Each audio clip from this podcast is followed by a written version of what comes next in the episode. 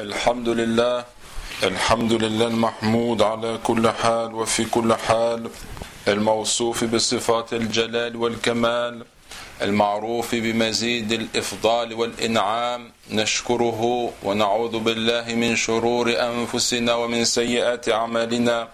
من يهدي الله فهو المهتد ومن يضلل فلن تجد له وليا مرشدا. ونشهد أن لا إله إلا الله وحده لا شريك له ونشهد أن محمدا عبده ورسوله وخليله وصفيه وحبيبه صلى الله عليه وسلم. أما بعد كتب بعض السلف إلى أخ له.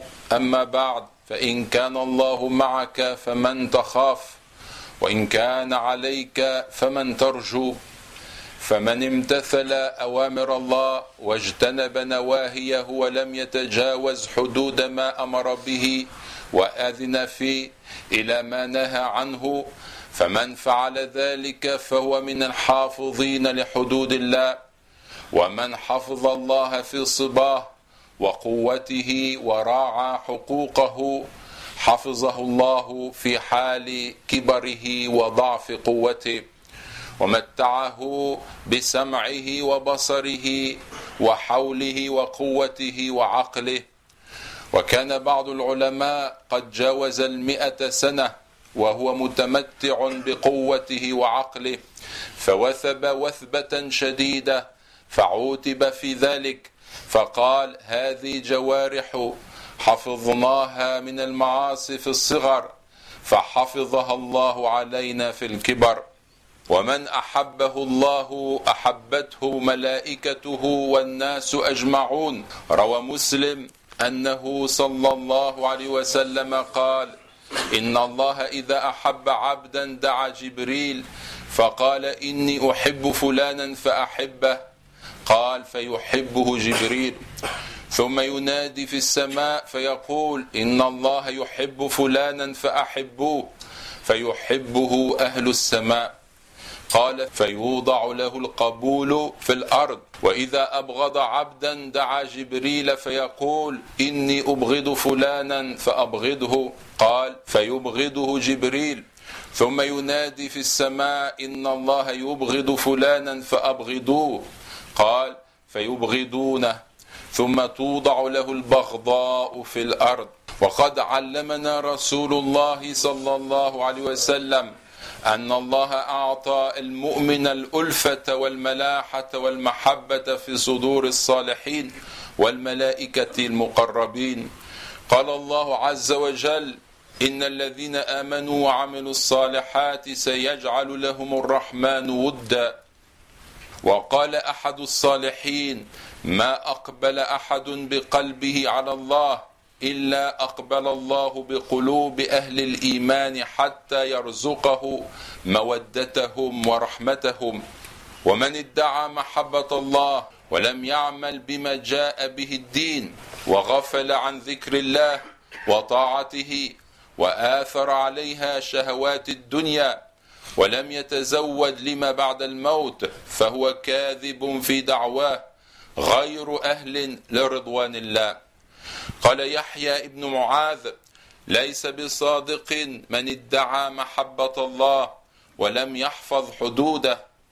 فمن انهمك في الذنوب والمعاصي فما له ودعوى المحبة. تعصي الإله وأنت تظهر حبه. هذا لعمري في القياس شنيع. لو كان حبك صادقا لأطعته. إن المحب لمن يحب مطيع.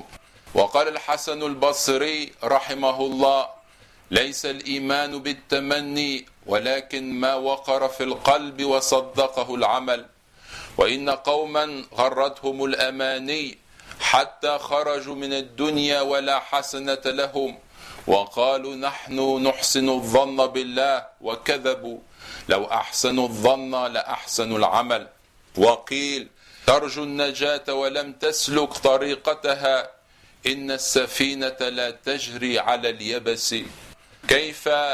لا وقد اجرى الله في معرض التهديد الإنكار الشديد على من شغلتهم محبة سواه على محبته ومحبة رسوله صلى الله عليه وسلم. فقال قل إن كان أباؤكم وأبناؤكم وإخوانكم وأزواجكم وعشيرتكم وأموال اقترفتموها وتجارة تخشون كسادها ومساكن ترضونها أحب إليكم من الله ورسوله وجهاد في سبيله فتربصوا حتى يأتي الله بأمره والله لا يهدي القوم الفاسقين فاتقوا الله أيها المسلمون واعملوا بدينكم وطاعته وخشيته وتقواه والمسارعة إلى امتثال ما يأمر به ويحبه ويرضاه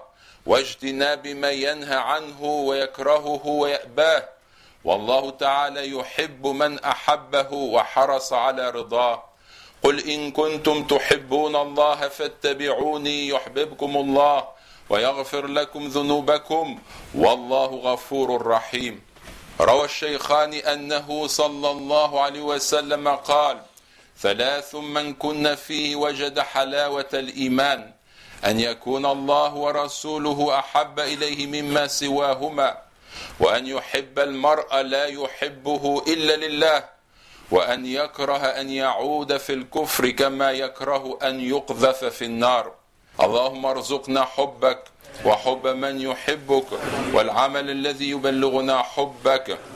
اللهم اجعل حبك أحب إلينا من أنفسنا وأهلينا وأموالنا وأولادنا ومن الماء البارد على الظمأ. اللهم آمين. اللهم آمين.